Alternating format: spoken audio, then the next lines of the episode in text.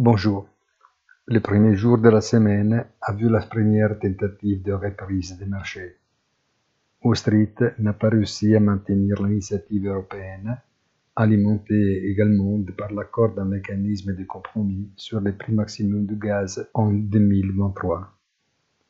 Les rendements obligataires bougent à la hausse, mais la situation plus compliquée continue d'être observée sur les marchés crypto qui va tester nouvellement une ligne de support de plus en plus fragile. Bonne journée et rendez-vous sur notre site easytradingfinance.it.